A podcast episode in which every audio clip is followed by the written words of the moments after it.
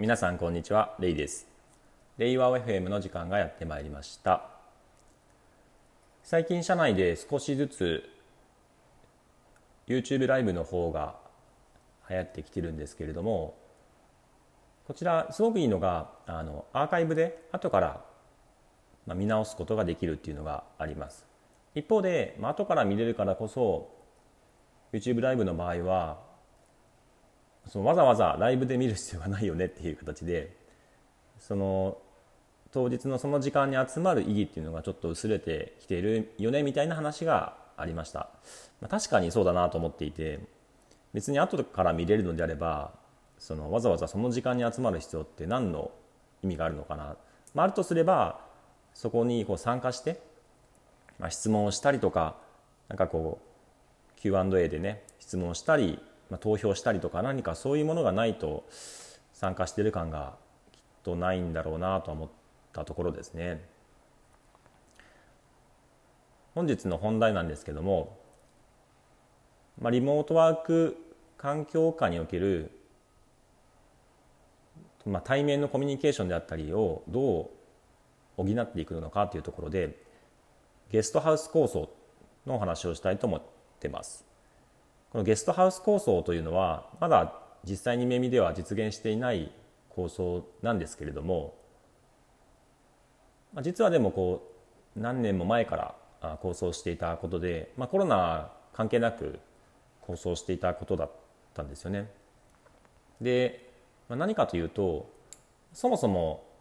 その対面でこう集まってコミュニケーションするっていうのはまあ大事だとは思うんですけれども例えば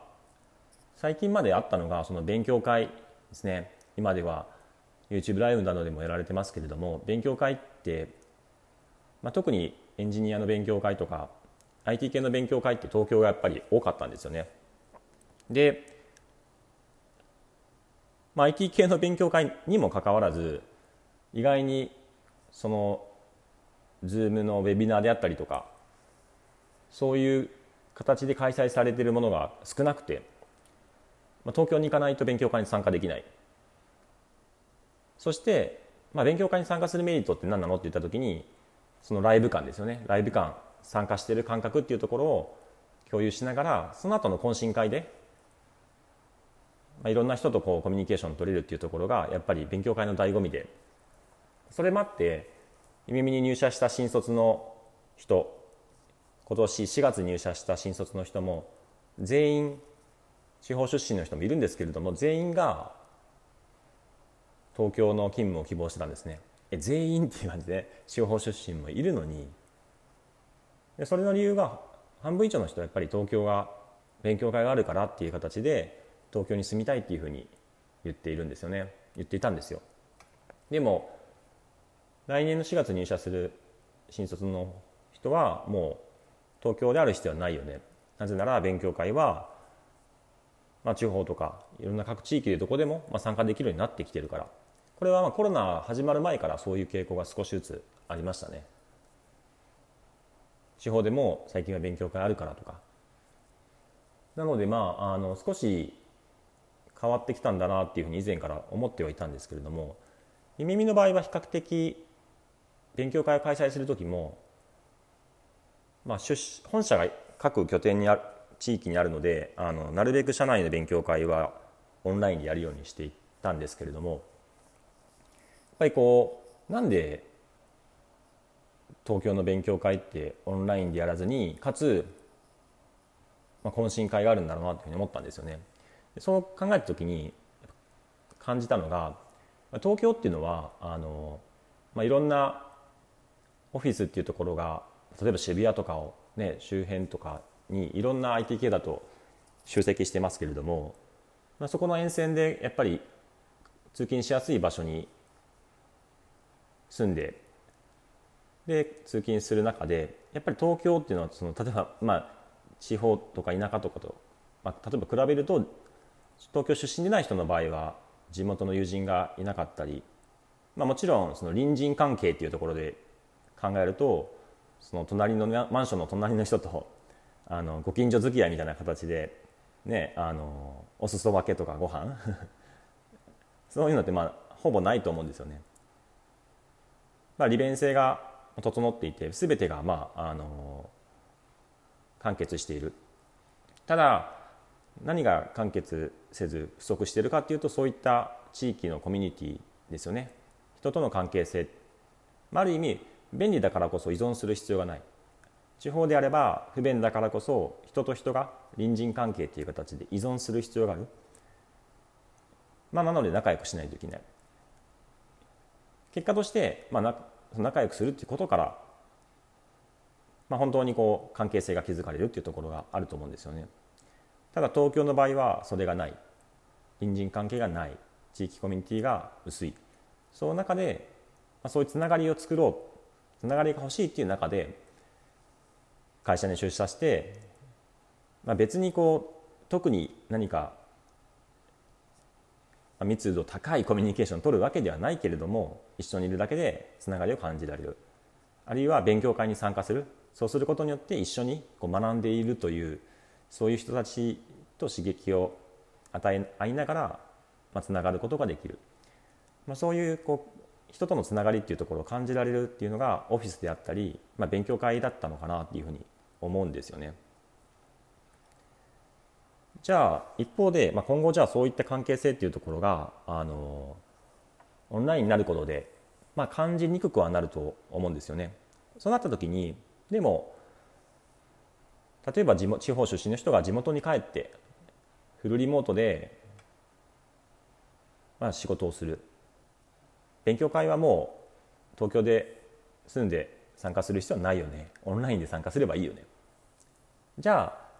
つながりはどうするの？つながりはどこで得られるの？って言った時にやっぱり地元の例えば仲間友人であったりとか地元の中で関係性を作っていくっていうやり方っていうのは増えていくんじゃないかなと思うんですよね。なので勉強会に求めるものっていうのが必ずしもつながりっていうところは、まあ、なくてもいいよねっていう。学び純粋たるもう純然たる学びでいいよねみたいな。もしかしたらそうなってくる可能性もあるのかなただ一方でそうするとやっぱりこうそれぞれのつながりっていうところはその各地域で、作っていくよねってなるとどうしてもその距離感会社の人たちが全部フルリモートでの場合やっぱりどこかで、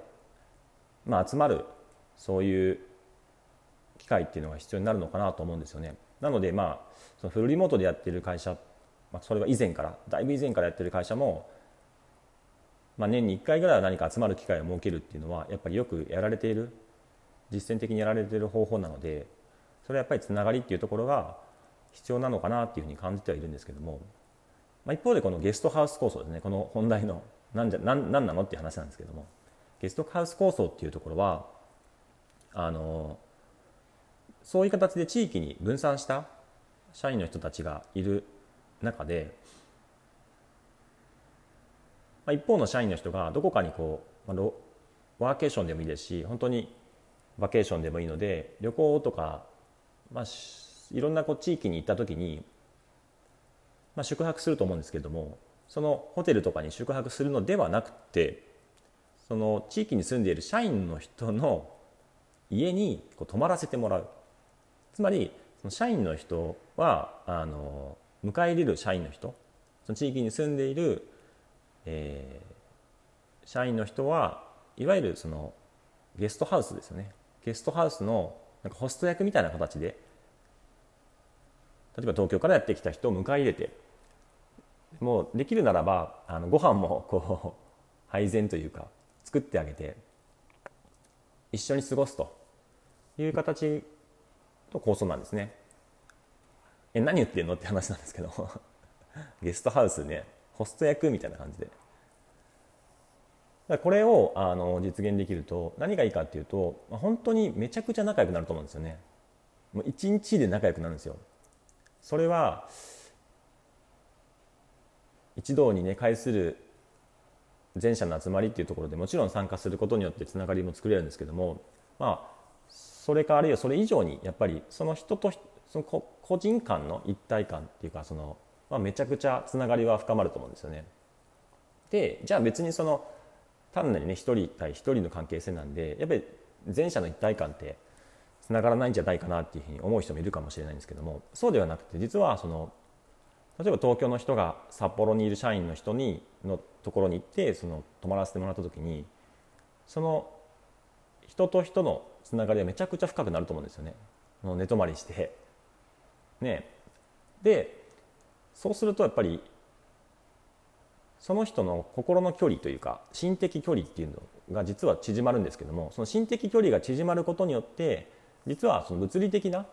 距離に対するその感じ方っていうのも変わるっていうふうに思っていてつまり札幌にめっちゃ仲いい社員ができたってなるとものすごい札幌っていうのが近く感じられる、まあ、実際はそんなにね日本遠くはないんですけども、ね、海外とかではないのですぐに行けちゃうんですけどもなんか遠いな遠いなって感じる時ってあるじゃないですか。それってやっぱり自分の中で身近になってないんですよね。なんか身近に感じられるっていうのはそこに心的な距離が近い何かものがあるからあの物理的にも行きたいなとか近くに感じられる。そういうふうなあのものがあると思っていてなので東京の人が札幌にいてめっちゃ仲良くなる。泊まらせてもらってめっちゃ仲良くなるみたいな。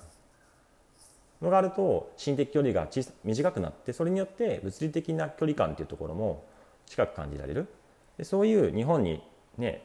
何人もそういった人がいるとそもそも日本自体があ日本って狭いよねみたいな。いろんなとこに仲いい人がいるよねっていうふうに感じられると別にその会社全体の一体感っていうところもすごくその点と点が線で結ばれて自分のその線と線が織りなす日本っていうところがもう自分の中で小さく感じられるっていうふうに思っていてそうするとまあ全員が一体としてこう集まる全社的な集まりがなかったとしても近くにいるっていうふうに感じられるつまり地域が分散してみんながフルリモートでも近くに感じられるっていうふうに仮説を立ててるんですよね。で、まあ、そういったゲストハウスっていうところの、まあ、いわゆるホストとしてもてなしてくれる人に対して会社として負担ができないかなというふうに考えていて、まあ、実際宿泊費用とか食事代とか考えるとそのホスト役の人に例えばもう1万円ぐらい負担するとかそれって結局